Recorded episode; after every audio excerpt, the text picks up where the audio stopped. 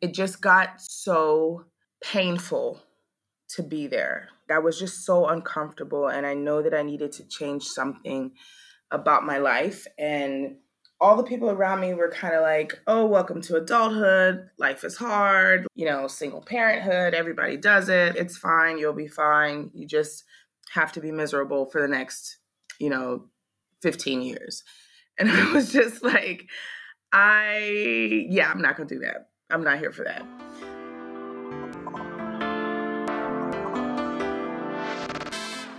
Hey everyone, this is Flourish in the Foreign, a podcast that celebrates, elevates, and affirms the voices and stories of Black women living and thriving abroad while exploring living abroad as a pathway to wellness. I'm your host, Christine Job, a Black American business strategist and podcaster based in Barcelona. As a business strategist, I help Black women and women of color leverage their talents and their expertise into viable and sustainable online businesses. Businesses that make them professionally fulfilled and financially abundant while pursuing thriving lives abroad. If you're interested in building a business abroad or taking your business abroad, please grab my free Build a Business Abroad guide, which you can find on the Flourish in the Foreign website at www.flourishintheforeign.com or in the show notes of this episode. Have you been thinking about starting your own podcast? Or perhaps you already have a podcast, but you want to grow it, or maybe you're a little bit unsure on how to market the podcast? I want to highly recommend you joining the Women of Color, WOC Podcasters Insiders membership. It is a membership that I am a paying member of, and it has been so instrumental in the growth of this podcast. It can really help you get clear about your podcast idea, help you launch successfully, and help you grow your listenership. If you're interested in joining the WOC Insiders membership, please be sure to use my affiliate code, which you can find in the show notes of this episode or on the website. It is at no extra cost to you, but it does support this here podcast. I also have more podcasting resources available on the Flourish in the Foreign website, which you can find at www.flourishintheforeign.com slash resources and just scroll down to podcasts. And I've put some products and services that I personally use to produce this here podcast. Flourish in the Foreign is a labor of love, but labor nonetheless. And that's why I ask all of you lovely listeners to please support this podcast. You can support this podcast in a number of ways. You can become a Patreon supporter of this podcast at www.patreon.com slash flourishforeign. You can Cash App the podcast at dollar sign flourish foreign. You can buy me a coffee via the Buy Me a Coffee platform at www.buymeacoffee.com slash flourish foreign. And if you are so inclined, you can purchase a piece of production equipment that is sorely needed to really keep this podcast going. You can find our Amazon wish list on the Flourish in the Foreign website at www.flourishintheforeign.com slash support. Before I get into today's episode, Janine wrote me an email saying how much she enjoyed the podcast, but also how she'd to hear more stories from single mothers who are abroad and who are thriving. And she actually gave me a whole list of questions that she'd love to hear answered. And I just want to thank you, Janine, so much for listening to the podcast, but also for writing me and letting me know what you want to hear on the podcast. Because you did that, I've actually bumped this episode up just for you, Janine, and for everyone else for your listening pleasure. And I'll be taking your thoughts and your suggestions in mind as I develop the next season of Flourish in the Foreign. So, if you have suggestions, please feel free to share it with me. The easiest way to share it with me is by joining the Flourish the Foreign email list where I'll be sending out emails to you and you can just reply back to me as well. So let this be a lesson to you all. Closed mouths don't get fed. And thank you again, Janine.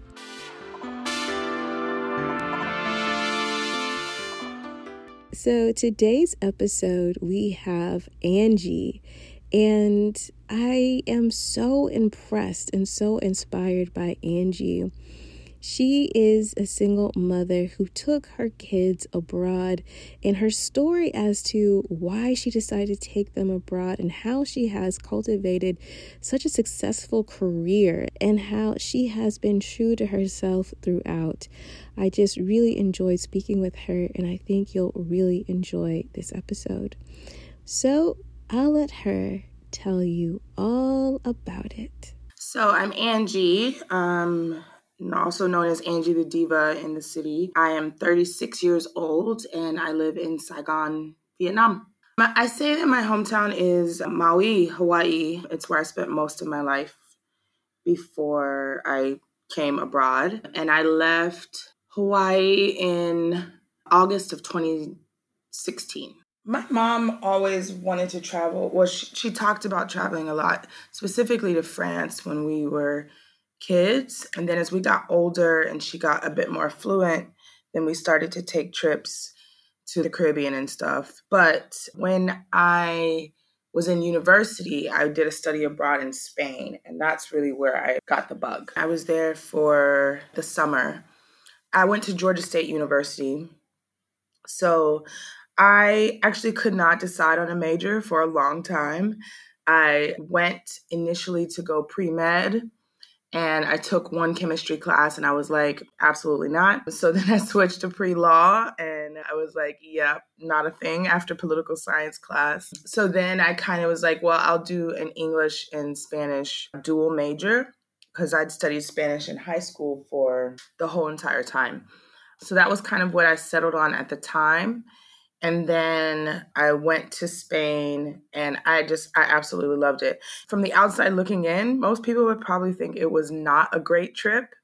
Actually, I got robbed. I had to take a wicked bus ride to the embassy to get another passport reissued. The house that we were staying in, the woman was absolutely horrible to us. And we found out later that she was running a boarding house when we were supposed to be the only people in. So it was it was a kind of crazy trip, but it was also the best experience of my life. Just to see the world from a different perspective than I had growing up. It definitely made me want to travel more. And uh, I actually didn't travel again probably for close to 10 years after that. So it was just kind of always something that was in the back of my mind, you know, when I have enough money or when I have enough time or, you know, when I can make it happen. I, I actually took 10 years to get my degree. I just couldn't settle on anything. I initially wanted to go to school to be an actress, and my mother was like, absolutely not. You know, it's too risky. How's that going to work out? And so I sort of bounced around majors for the first three years of university. And then I took time off and I had some kids and I got married. And then I went back to university and I ended up graduating from UH Manoa with a degree in a bachelor's in elementary education. I had been working in the school system as an after school program coordinator for six or seven years or so. So it was just the easiest thing that I could do. Also, with having my kids, and at that time they were two and four maybe three and five. So they were quite young, and teaching seemed an attractive career in order to be off at the same time that they would be and things like that. So I started teaching. I did not love it. The the students were fine, but I didn't love the bureaucracy of teaching in the public school system. It just it just wasn't for me. It, it, I didn't like the way that the testing systems were and how they sort of categorized and labeled kids. And there's sort of this one size fits all model for education in the US. And I saw so many kids who didn't fit inside of that box, including my own daughter. And it just became harder and harder and harder to perpetuate that system, knowing that I didn't believe in it. So I was doing that for two years. And then towards the end of my second year, I got divorced and I was suddenly a single parent. and I had no idea what I was going to do with my life. I my whole idea, my whole world just kind of got flipped upside down. Um, it just wasn't the way that I had planned for things to go. And it was the first time that I really realized that sometimes we can plan as carefully as we want to, and then life happens, and you just got to go with it. So I got divorced, and at the same time, my contract with the school ended.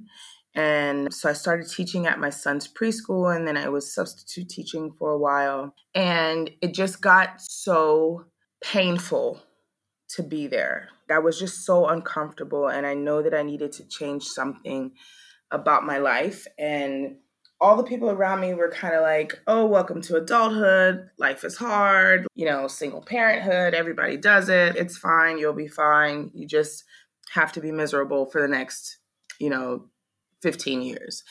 And I was just like, I, yeah, I'm not going to do that. I'm not here for that. So I started researching, you know, like single moms, you know, what what else can I do? What sort of other career paths can I go on? And I came across this woman, Tanae Bernard. She has a different name now. She's she's married, but at the time, Tanae Bernard, and she was teaching in the UAE, single parent with three kids, and she was doing really well. She was making a good living for herself. They were able to travel around and have all these, you know, amazing experiences. And I had a degree in education, so I was that's something I can do. So I applied for a job in the UAE and I didn't get the job.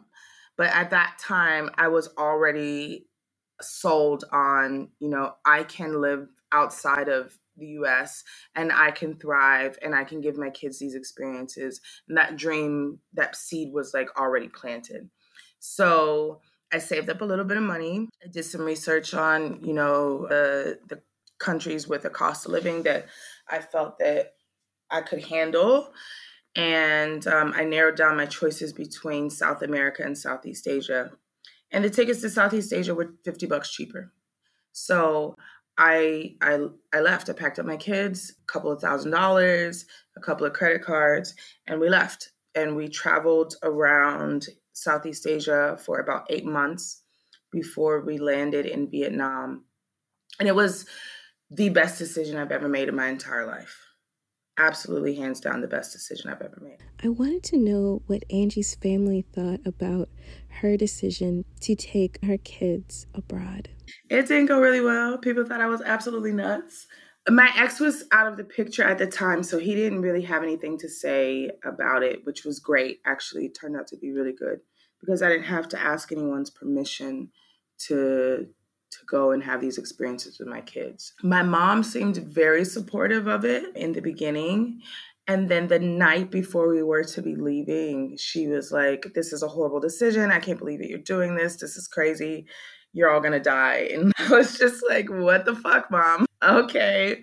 It was literally the night before we were supposed to leave. So I was just like, well, thank you for pretending to be supportive all this time, but we're still going. And then most of my friends, they just kind of didn't understand. But I did something, I didn't tell anyone that I was leaving until about two weeks before we left because I I understood that what I was trying to do would be viewed as crazy in most people's worlds. And I didn't want to allow anyone's quote unquote caution to leak into my brain or my psyche or my spirit as fear. I knew what I was doing was not conventional and I just didn't want anybody trying to talk me out of it. I, I I was not sure of what would happen, but I just felt that it was what I needed to do. I was also very curious to know how her kids felt about moving abroad. My kids actually when I told them, they they were young. So they didn't really fully understand, but they were they were for it. They were like, "Okay, we're, you know, we're going we're going to have these wonderful adventures." You know, I was showing them pictures of some of the places that we were going to go and i let them pick you know a couple of things that they would want to do they were really excited they were really excited a lot because they weren't going to have to go to school anymore So that that was a, a big enticement for them. And then my mom and my daughter are, are quite close. So my daughter was a bit, I mean, as as concerned as she could be in her six year old brain that she wasn't going to get to see grandma every day anymore. But other than that, it was pretty, it was a pretty smooth transition. And oh, I got to take that back because my daughter is also very particular about her stuff. So when we were leaving and we had to get rid of basically everything, she was not too happy about that. Because when we left, we left only with a carry on suitcase each. So we did not take anything with us really. The plan was for us to travel pretty consistently for a while. And I just didn't want to have to, you know, tote all of their things and all of my things and pay for all these baggage fees and all of that. So getting her down to a carry-on was a bit of a chore, but um, but we did it. And we got on the plane and everything was fine. When we left, I did feel this sort of camaraderie with my kids that I'd never felt before. It very much did feel like, you know, we were embarking on this journey together. And no matter what happened along the way, this was going to bring us so much closer. And we got off and in Bali and it was just kind of like amazing from I mean it's just like kind of really good from the start and we went right off into you know new experiences just walking around the neighborhoods there where we stayed. It was just constant newness constantly something we'd never seen or smelled or tasted or heard before and exploring that together in a way that adults don't often get to do with children. For for the most part it's it's the children experiencing everything new and learning how to do all of these things and so in in this way it was it was like we all were children together. And the first month we woke up when we felt like waking up. We ate where we wanted to. We just kind of let the day form itself. We didn't make a lot of plans. We didn't talk about school at all. And there was this sort of decompression period where it was learning how to be okay without all of the sort of American hustle, hustle, hustle all the time that we accepted as normal life. And now suddenly we had this completely different experience. And it was okay to not be needing to do something at every every minute of every day. So Angie and her children have decided to travel abroad to go from place to place exploring and just to take a break from the American hustle and bustle. And so I asked Angie, what was that first year like? So we landed in Bali. We stayed there a month and then we did our first work away in East Java which was a very interesting experience. we taught English in this small remote village, which was it, it, that was that part of it was actually really fine and and though we were living in a, a village that poverty at that level we had never even imagined an experience like that but it, it was it was lovely and the the people were so nice and wonderful but we got food poisoning, like really, really, really wicked food poisoning for about five or seven days. And so that that experience really put a damper on that chapter. then we went back to Bali for a couple of weeks. And then we went to Malaysia, which we absolutely loved. And we kept going back to Malaysia actually. Uh, we went to KL, we went to Langkawi, Johor Bahru. We popped over to Singapore for a day or two. Then we went to Thailand and we went to Cambodia and did another work away in another village teaching English, which is also a very interesting experience in a completely different way. The the guy who was running the school there I found out about halfway through our trip that he was sort of not using the donations and the materials as they should be or as he was telling people they were. So he was hoarding a lot of food and the supplies himself and not really spreading them around the village like he was supposed to be. And he had some interesting thoughts on me traveling alone with my kids. There was a lot of throughout our throughout our travels actually men would often ask me where's my husband? Where's the man who's supposed to take care of me? Just completely astounded that I could be out in the world with my kids and be okay. So that was a very interesting thing to constantly have to be dealing with. And strangers would walk up to my kids and ask, "Oh, where's your dad? You know, where's the man?" So it was a very that was a very interesting experience. Yeah, that was weird, and and for my kids as well because after a while, I I think they they do understand the patriarchy on a different level. On, on a level that kids their age probably don't get to experience often, but having to to constantly justify their existence without their dad which brought up some it brought up some sad feelings for them from time to time because again he was completely out of the picture at that time but also it was like you know we don't we don't need his permission or anyone's permission to do whatever we want so that was interesting we went to cambodia then we went back to thailand I wrote a book in Chiang Mai, and then we went back to Bangkok, and we kind of started to run out of money then. Because up until this point, I had pretty much been living on the money that I saved. And so this girl that we met in Cambodia, she went to Vietnam and she was like, Oh, you can come here. It's really easy to live here. It's easy to get a job. And the cost of living's super low. You guys, you know, will be able to thrive here and so we did just on on you know the word of this woman that i met for like two weeks and we landed in vung tau which is a little coastal beach town in vietnam and i hated it it was absolutely awful it was very very slow it was super dirty you couldn't even use the beaches really and it just it felt very much like maui but filthy and I was just, it had that small, tiny town feel, but I also can't use the beaches. This is this is stupid. So a transfer came through the English language center that I was teaching at to come to Saigon, and everyone was like, "Oh, you're gonna hate it. It's so busy. It's so crazy. It's so chaotic." And I got to Saigon, and I immediately was absolutely all of the yeses. I'm I'm gonna stay here. This is wonderful. This will work for us. So we did, and we moved to Saigon and I've been here ever since. I've been here for almost three years. My kids were here for two of them, and now they've gone back to the US with their dad. As Angie mentioned, she participated in a workaway program.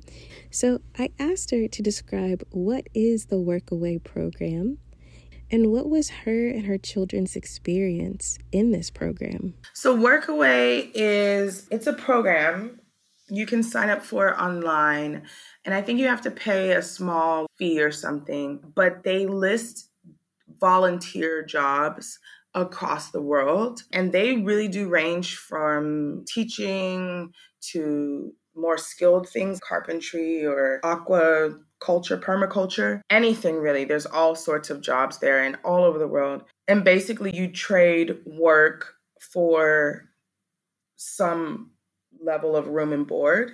Sometimes it's just for a room, sometimes it's for the room plus food, sometimes it's for, you know, all expenses paid sort of thing. They're usually in smaller villages or smaller towns, kind of remote places where they might not be able to get skilled workers there. You get to talk to the people before you go. You know, it, it, all of the the sites on there are supposed to be vetted and you know, they have to do some some sort of registration and you see like reviews from other people and you can even contact the other people who stayed there before and and talk to them and ask them questions about it.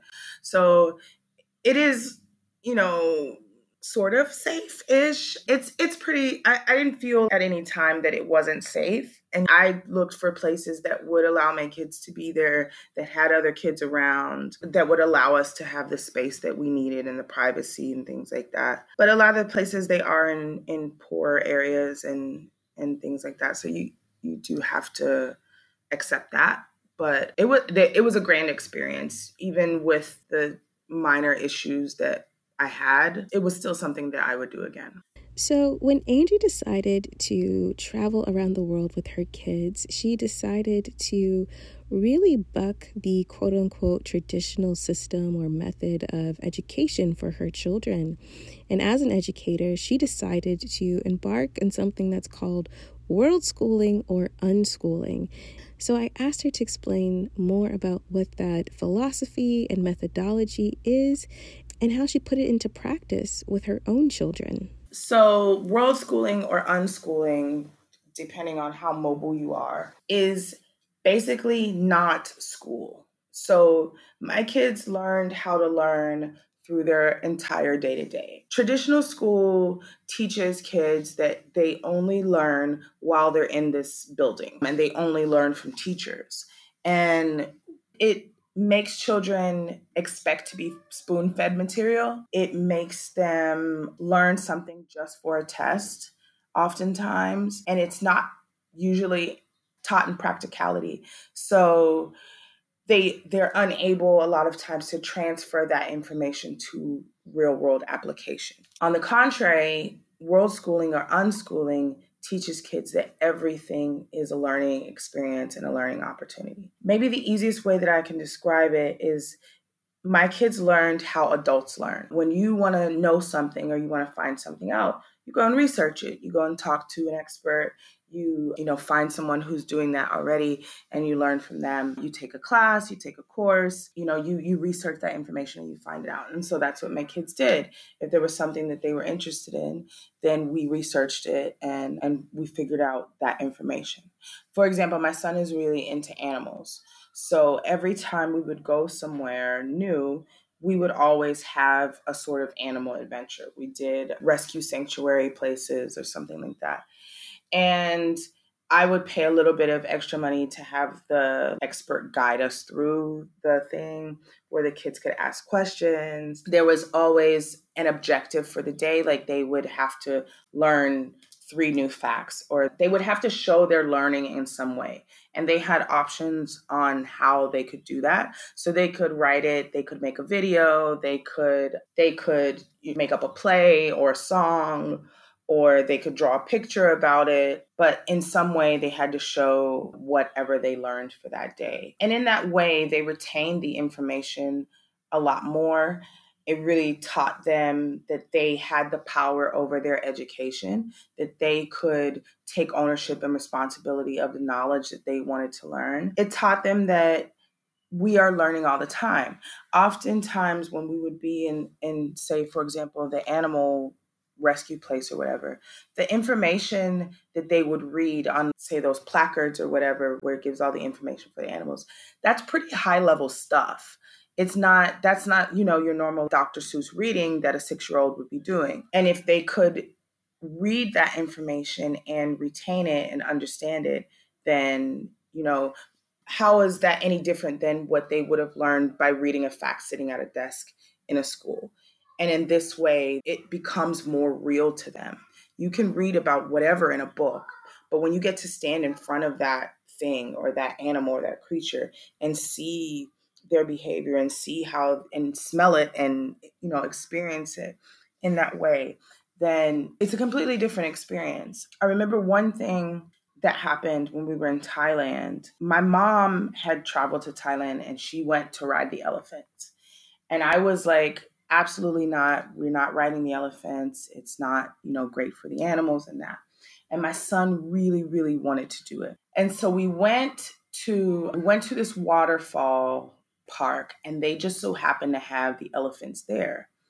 And so he went over and he looked at the elephants and they just looked so sad and they were in these very small tiny pens and they were chained and he stood and looked at them for a while and then he was just like that that's horrible mom. Why are they doing that to those animals? And i you know explained him this is what riding the elephants is. This is what it looks like and so after that, he didn't want to ride the elephants. And every time he would see or hear somebody wanting to do that, he would go off and explain to them why it was what's not good for the elephants and this is what happens and and they're very sad and they don't get to be with their mommies and they take the babies away.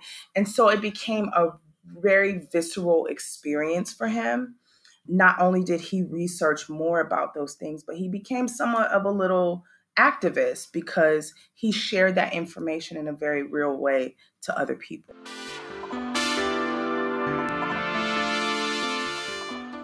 Hope you have been enjoying this week's episode as much as I enjoyed producing it for you all. If you are enjoying this week's episode, be sure to screenshot this episode and share it across your social media channels. Be sure to tag at Flourish Foreign and I'll be sure to repost it. Also, if you're interested in learning more about this guest, head over to the Flourish in the Foreign website, www.flourishintheforeign.com, to learn more about them. I have bios, I have pictures, and I have links to their social medias and their websites. Finally, I want to encourage you to please support the podcast either via Patreon, Cash App, Buy Me a Coffee, or our Amazon wish list. Any amount is greatly appreciated, and your consistent support really means so much to me and really makes a difference in the production of this podcast. On to the rest of the episode.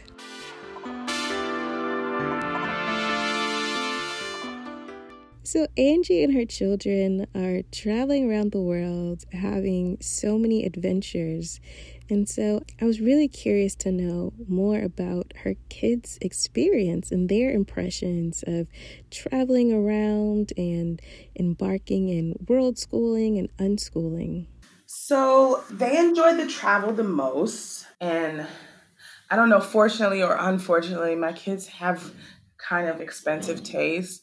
So we did get to stay in some five star places and stuff that they loved that sort of thing. And they were okay staying in the in the villages and things as well. They had fun and and got to have different experiences. They loved the travel part of it. When we got to Vietnam, after a while, we kind of almost settled back into the same kind of pattern work, home, mom's always tired, mom's always gone kind of thing so that it became too much. The downside of having my kids out here by myself was I didn't have a big support system. And so if I was really stressed out or if I had a, a lot going on or if, you know, bills needed to be paid and, and whatever, everything fell on my shoulders. And they had a nanny. I did have help, but it's not the same as, you know, when you have your family around to help take care and pick up the slack a bit. So that was part of the reason for them going back. A huge part of the reason for them going back, though, was that their dad came back into the picture. And a lot of families can relate to the fact that fathers are absent sometimes. And I don't I don't know about a lot of other people, but I do wish that if there was some way for my dad to come back and have redemption and end up being a good dad and being you know that counterpart to my mom whether they were together or not i would have loved that as a kid. And i know that you know my brothers and cousins and things like that they also a lot of them don't have great relationships with their fathers either. So for him to come back in the picture and him to come back in a healthy way and we were able to reconcile our differences to give my kids the opportunity to rebuild that relationship with their father while they were still young was really important to me and that was the major motivation for them going back. And it's been hard. I had my kids with me every single day for 11 years. And so there's been a bit of i'd say there's there's a bit of shame with having this non-traditional you know thing set up the way that it is. My family has not been very supportive at all of the situation. There's been a bit of guilt with you know not being the traditional mom in that sense. But there's been a lot of growth as well and there's been a lot of acceptance and there's been the the relationship between me and my kid's dad now is so much more healthy and just all around better for for all of us really. And so we just we kind of define a new we had to find a new normal a new what is okay for us. And i think that's really been the the theme of the whole journey is that i decided to do something that was so non-traditional there's no manual for it there's no book there's no right or wrong way to do it and as we go along, we find out what is okay for our family and it doesn't really matter what other people have to say about that. Angie wrote a book about her experience traveling around the world with her children, and I asked her to tell me more about it.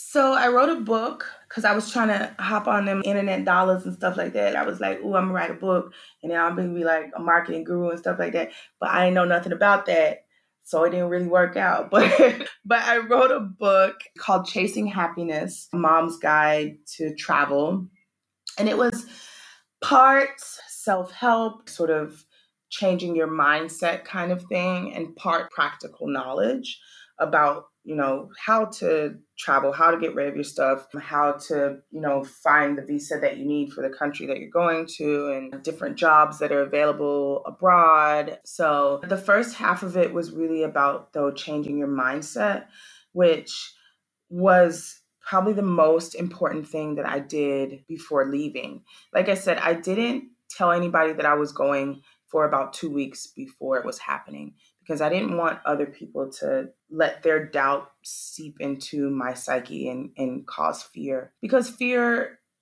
is healthy and it's good and it, it, it keeps us from hurting ourselves sometimes. But fear shouldn't keep you from doing the things that you want to do. And often on the other side of fear, there is something grand and spectacular.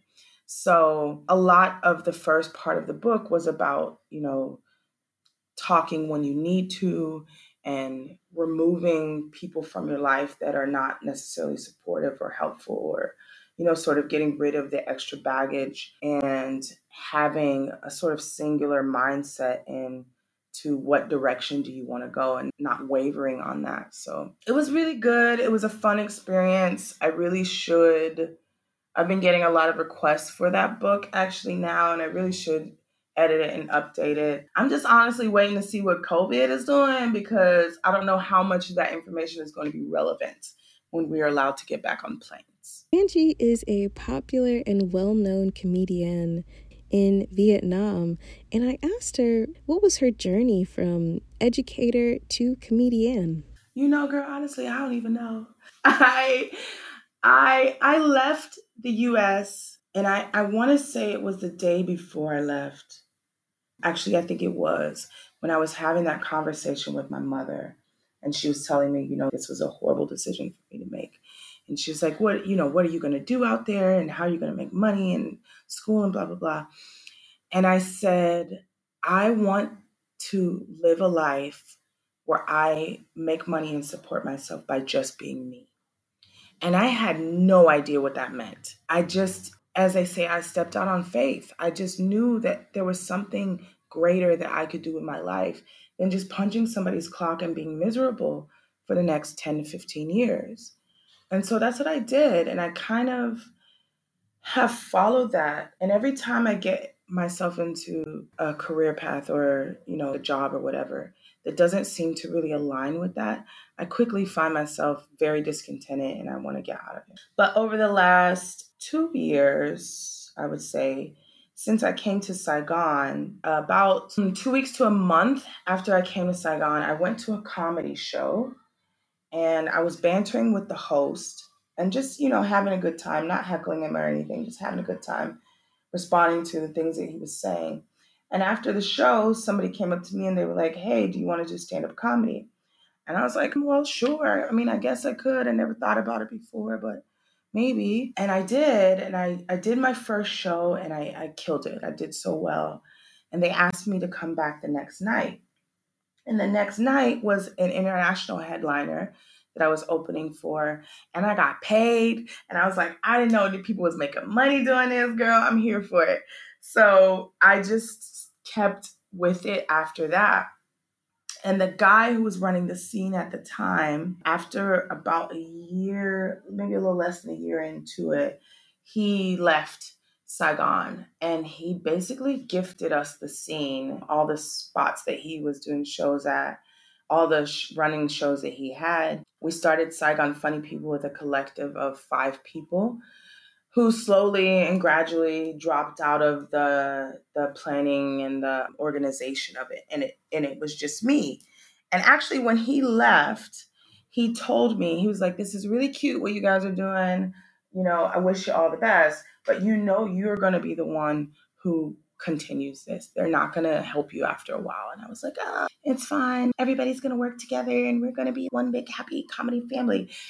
And he was so right. so I slowly made it my job.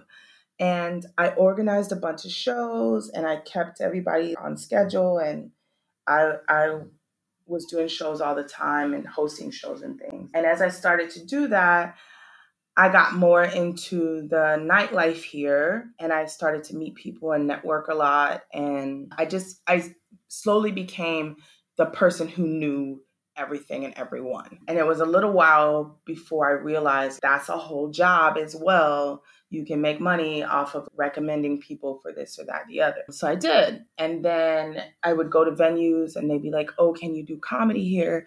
And the venue wouldn't be right for comedy. And I was like, oh, but I have this friend who plays music, or I have this friend who does poetry or whatever. They can come and have a show here. And it was a little while before I realized that is also a job. And so I started collecting all of my friends' contacts and information. And then I sort of became a talent manager. And that kept going for a while. And my shows gained a bit of popularity. And now we're the, the premier sort of comedy group here. And I have a database of probably 25 to 40 artists at any given time. And then my most recent thing that's just happened is now I own a nightclub. So, which again just sort of fell in my lap. There is something to knowing what your purpose is and following it. And when I first got on that stage, I was like, this is great. I felt something that I never felt working any other job in my life.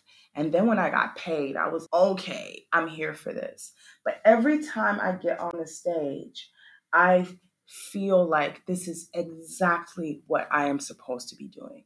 And I kept pursuing that and I kept going towards it. And just like when I left, I had this very singular focus of I just want to build this up. I just want to make this my living and I want to make this successful.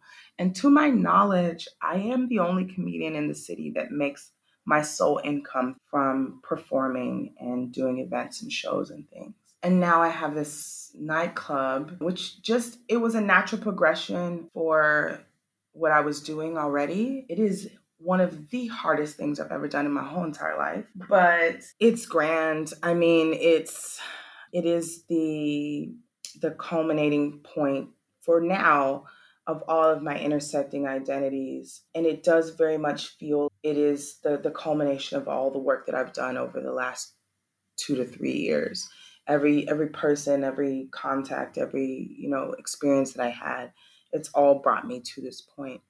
And there's i, I accredit it only to just finding my purpose and staying in my lane.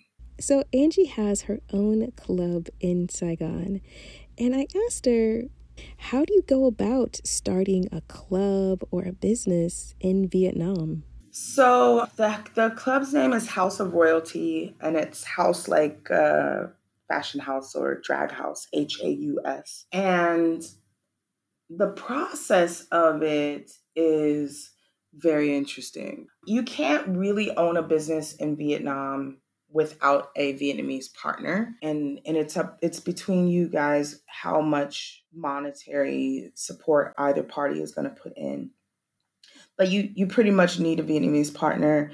You need somebody to handle the the bureaucracy of it all, all the paperwork and the licensing and stuff that the system is not it, it doesn't allow foreigners to really do it by themselves without a ton of money. So it's the the really really the only way that most people will do it is you have to have a Vietnamese partner. So I do. I have two Vietnamese partners actually, but I have part of the deal was that I have full creative control. I came up with the theme, I do the programming, I do the hiring, I do the day-to-day operations. They're somewhat somewhat silent partners and then they put up most of the capital for it.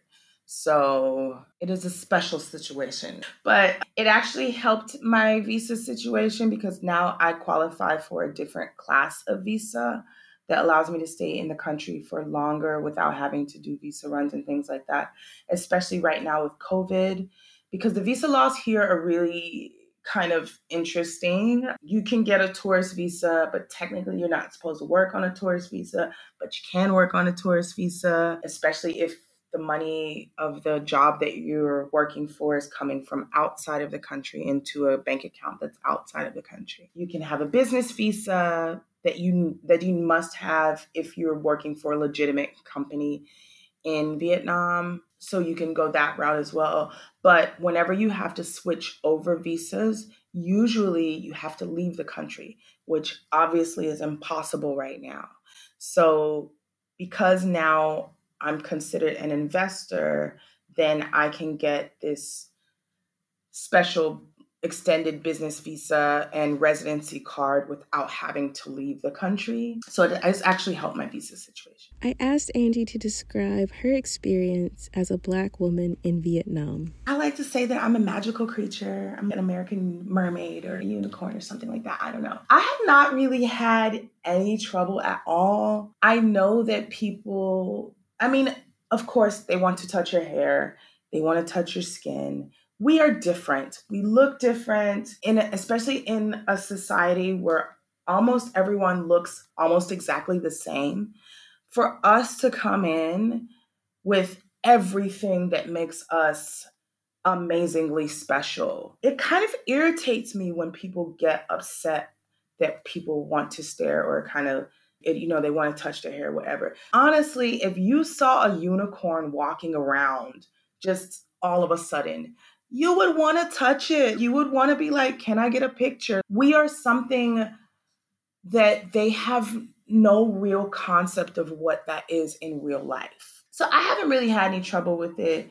I tend to, it, it does come from a place of curiosity versus you know, racism or discrimination or whatever, most of the time. Some of the schools here, like the English language centers, I've heard of people having trouble getting a job because they do consider white people to be like Americans are white people to them in their head. And you know, that really goes back to representation in in the media and everything that we we aren't represented as much as as white people. So that does happen, but I've never dealt with any overt racism or overt discrimination or anything like that.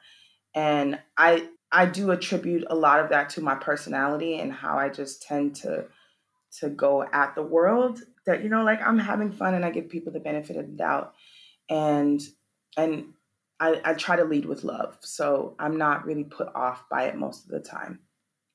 There are a few times when it does get annoying. I went on a solo vacation a few years ago to Saba and I was sitting there on the beach and all of a sudden a boatload of Chinese tourists got off and they lined up on the beach to take pictures with me and it was very weird and you wonder what are they doing with the pictures of the random black person? It's just a thing that happens. But i haven't really experienced any nastiness and it in no capacity does it ever feel like racism in the united states in no capacity. Nothing that has ever been done, nothing I've ever heard about, it never is that blatant and that malicious and it definitely doesn't have the same historical context or anything. I never fear for my life. I never no one's ever, you know, shouted racial slurs at me or tried to hurt my person or anything like that. It's it's not that at all.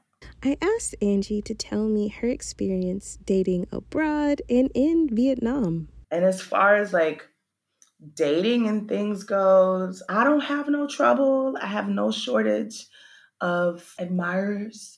So I'm sure again that has a lot to do with how I carry myself though. It is different. It's it's interesting because I, I'm in a city where there are people from all over the world, and they tend to lump Western countries together or English speaking countries together. But we are so different. People from the UK or from Ireland or Australia or South Africa, those are all considered English speaking countries, but our culture is so vastly different. Not to mention all of the European countries and the abundance of French people here. It, it's a very interesting mix to try to understand whether the differences that you feel with people are because of different life experiences or just because you're fundamentally different culturally. And a lot of it you can navigate and you learn how to to figure it out. But there are some things that I just can't get over and you know, that's up to each individual person. I do miss black men sometimes. And there are black men here, but a lot of them are Africans, Nigerian or Liberian. And they're just so vastly culturally different that, like, I cannot. I'm not having your babies, and I don't know why you're saying you love me right now after we've been talking for five minutes. Sir, please stop. So that's something that I just can't get with. I think if you are a black female here, you have to be open to dating outside of your race. Even the few black men that are here, they are usually trying to date mostly Vietnamese women here. You know, it's it's just a thing. Everybody wants to do that, which is I don't tend to date Vietnamese people because of the the language and the culture barrier. It's just too much for me. I can't um, see myself being in a relationship with anyone that I can't have a conversation with. And so it's nothing, it's not anything against Vietnamese people specifically. Anyone from any culture that I can't communicate very well and seamlessly with, I can't be in a relationship with. But you do have to be comfortable and open to to dating people from all over the world and you know that's part of the experience of being here. And as one thing about Saigon, though, is Saigon is not really a city for couples. I might know like two couples. Saigon is a singles place. So it, it, it, can be challenging to find someone that you settle down with here. That's really not a thing. People are not looking for that. It is it had been in the past somewhat of a transient city. People would come here and they'd be here for six months to a year and then move on. And it's just I think the expat population mostly is between the mid 20s to mid mm, early 30s. So there's that as well. But it's fun. I was curious to know if there was a black community in Saigon. There's probably about 100 of us or so. It's large for this part of the world, I guess. We have a group on Facebook, Black in Saigon. There's also communities in Da Nang and Hanoi. The other cities, I think their groups are a bit more close knit. Here, I think it's just such a, Saigon is such a huge city, and people here are really, I'd say like, they're either really focused on work or it's like work and party nobody's really like super focused on work, but it's kind of a work party kind of situation and people tend to stay in smaller groups so i'm not really too sure why the black community in this city is not as close as as the other ones but we come out for things from time to time and people do try to plan stuff. But as far as like resources go to find out where you can get your hair done and you know where you can find clothes that fit us and different resources and things. Black in saigon on facebook is it's a very good resource and it it does have the community feel in that if you need something or you know if you if you have a question or whatever you can definitely ask there. And there are pockets of us that party and hang out together and do things together. So there is the space for you to find your tribe so to speak I asked Angie if she saw herself ever returning to the United States. I don't. I'm not going to lie, and this may be a very unpopular opinion, but I have zero reason, other than my kids being in Hawaii, I have zero reason to ever go back to the United States. I don't ever plan on living there again. I don't um, want to participate in the American system anymore. If it wasn't for my pretty blue passport, I probably would never even look back at the States. And especially watching things happen from here now is just astounding to me and to a lot of the people that I know. And you know, people here they'll ask, they're why like how is that happening? And there is no rational explanation for what is going on in the US. None. I think that it has changed people's perception of what the US is because when I first arrived in Asia, I would still run into people all the time. Oh, America's so great. America's so wonderful. I can't wait to go there. And now people are like, nah, I'm good. I'm all right. America may not be all that people said it was. I wanted to know if Angie felt Vietnamese politics ever affected her day to day life. It doesn't too much either. We have, we do live kind of in a bubble out here as expats because other than when you need to, you know, renew your visa or you have to get registered at the police station or something like that, Vietnamese politics doesn't really directly affect you. And so many things here are negotiable. There are rules, but it's who's enforcing the rules and on what day of the week it is and whether they feel like it or not. So it, it works differently here. The politics of it all do, don't really affect us too much at all. We do get caught up in the day to day stuff, we often have to pay what we call an expat tax, which means we pay more for just about everything than a local Vietnamese person would pay. The language barrier is an issue because Vietnamese is extremely difficult to learn with all the tones, and they use the tones differently than we do in English. So it's just a really difficult language to learn. So that presents issues culturally, Asians generally are not very forthcoming with things. There's this kind of roundabout talky dance that you have to do to get, you can't say something directly. And they laugh at really inopportune times in, in our minds. But you just you just get used to it and you you understand that this is the way it is. And if you can chill out and just accept that that's the way it is, then then you're fine. I asked Angie where she saw herself in the foreseeable future in Vietnam or somewhere else. I I think I will stay in Vietnam at least for a while. I don't have any plans to leave here anytime soon. I just see my club become very successful. It's got really good buzz so far and in a direction that it's going. It wasn't something that was on my radar, so I'm just I'm just kind of along for the ride in that situation. So that's that's fun. And I would like to get back to traveling for comedy. I really enjoy that. I would like to get into movies and things, but my my strategy really is to make my name as big as it can be on this side of the world until the US comes calling. I don't want to go into that situation and have to fight my way up from the bottom. I'm not here for that. I, I live a very good existence out here. There's really no reason why I would do that. And I just, I want to get to a point where I am not worried about money at all. I don't think about it at all. And that I just have enough to do whatever it is that I want to do. And I have enough to help people.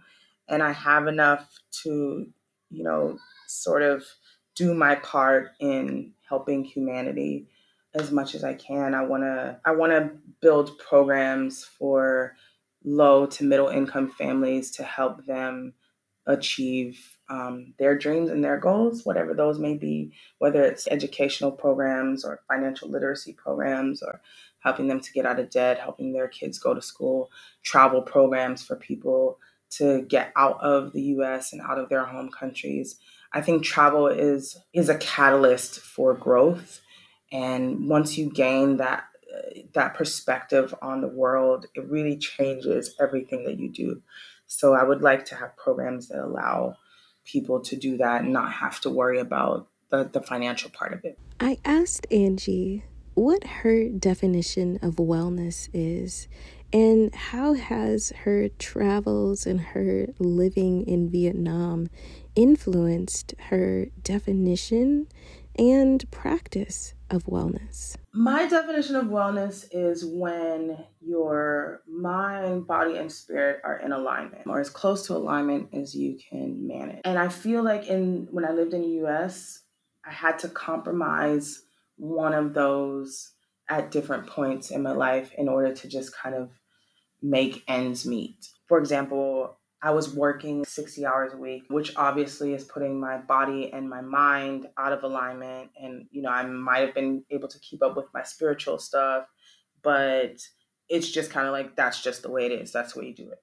So out here, though, we do not work nearly as much as we do in the US. Not at all. Most people here work about 20 to 25 hours a week on average, and we make a very good living off of that because the cost of living is so low here and the the pay for what you do is relatively high. So we have a lot of time freedom here and a lot of disposable income, which means that you're able to go and get massages and I get my nails done every two weeks and I get my eyelashes done and I'm able to take trips and I'm able to take time and decompress.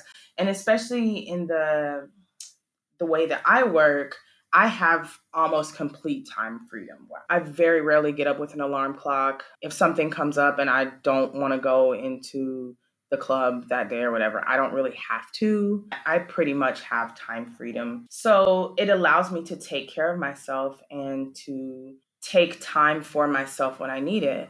One of the best things actually that happened to my personal wellness journey was COVID. It was the first time in a very long time where I did not have to be anywhere. I didn't have any shows, I didn't have any events going on. Also, no one else did. There wasn't some party happening that I thought I was missing out on something.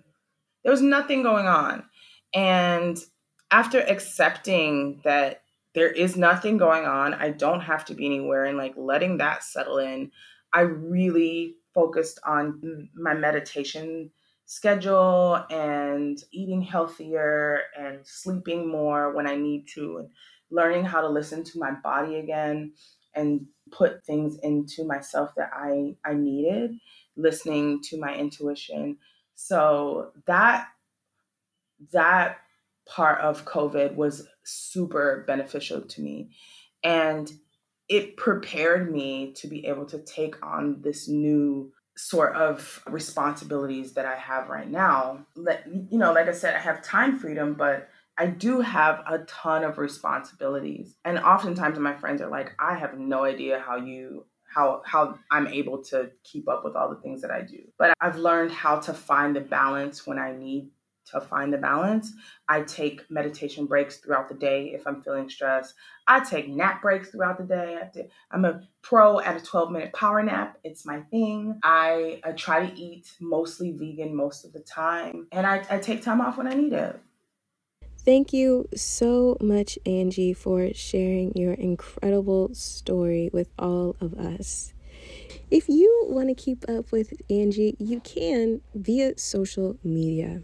Absolutely. So I'm Angee the Diva. That's A N G E E, no I, Angee the Diva. And I'm Angee the Diva everywhere Facebook, Instagram. I have a Twitter account, but I don't really tweet. I'm a little bit old and I'm like, I'm not young, but I'm not old. I don't tweet. I don't do that. But I got one. And or you can follow Saigon Funny People on Facebook or Instagram if you want to know about our shows coming up. And if you're ever around whenever we're allowed to fly again, come and check out the club as well.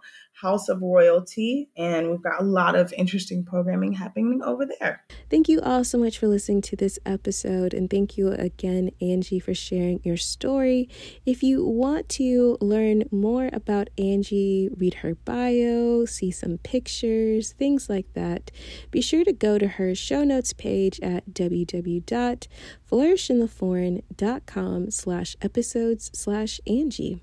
Thank you all so much for listening to this episode. I hope that you enjoyed it. And if you did, please consider becoming a supporter of the podcast. You can do so via Patreon, buy me a coffee, Cash App, or by purchasing a piece of production equipment via our Amazon wish list.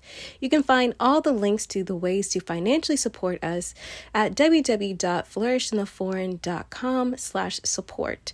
Also, please rate and review the podcast on Apple Podcasts and anywhere else you listen to this podcast. It is so important. And while you're at it, be sure to head over to the website. The website is where there is just an abundance of information. It's where you can learn more about each of the guests that have been on the podcast. You can see their pictures, you can read their bios, and you can find out ways to get in contact with them if you would like to do so. You can also check out the resources page at www.flourishintheforeign.com slash resources to check out some products and services that can help you get and stay and thrive abroad.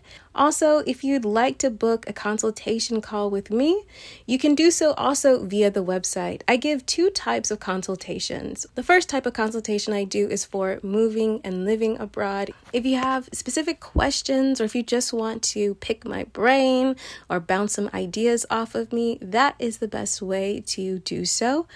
And then the second type of consultation I offer is for starting a business abroad. And you can also get a consultation with me there where we can talk about your ideas and start really game planning how to launch your business or scale your business so that you can thrive abroad. If you have not grabbed my free Build a Business Abroad guide, what are you doing? Grab that on the website, or you can grab it in any of the links on my social media profiles. So, be it Instagram, Twitter, or Facebook, you can click on the link that is in the bio section, and it will take you to a page where you can sign up and get your free Build a Business Abroad guide. The music for this podcast is produced by Zachary Higgs. He is a talented multi instrumental producer. And if you need music for any of your creative endeavors or pursuits, he is your guy. You can find all of his information in the show notes. Thank you so much for supporting this podcast, and thank you so much for believing in the voices and stories of Black women. Please take care of yourselves and please remember that it's not about getting abroad. It's not about being abroad. It's about thriving abroad. So go abroad and cultivate a life well lived. See you next time. Bye.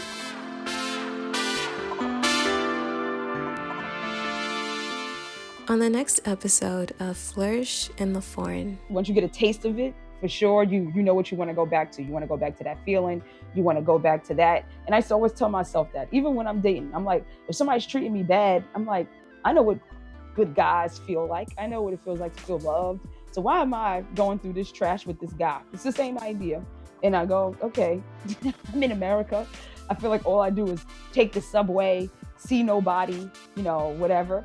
At the same time, if I'm not going to see anybody because all I'm doing, you know, besides like once a month or once a season because we're all busy, then I can just live in Portugal and fly in once a month or once a season and see my friends then. What's the difference? I don't see you anyway.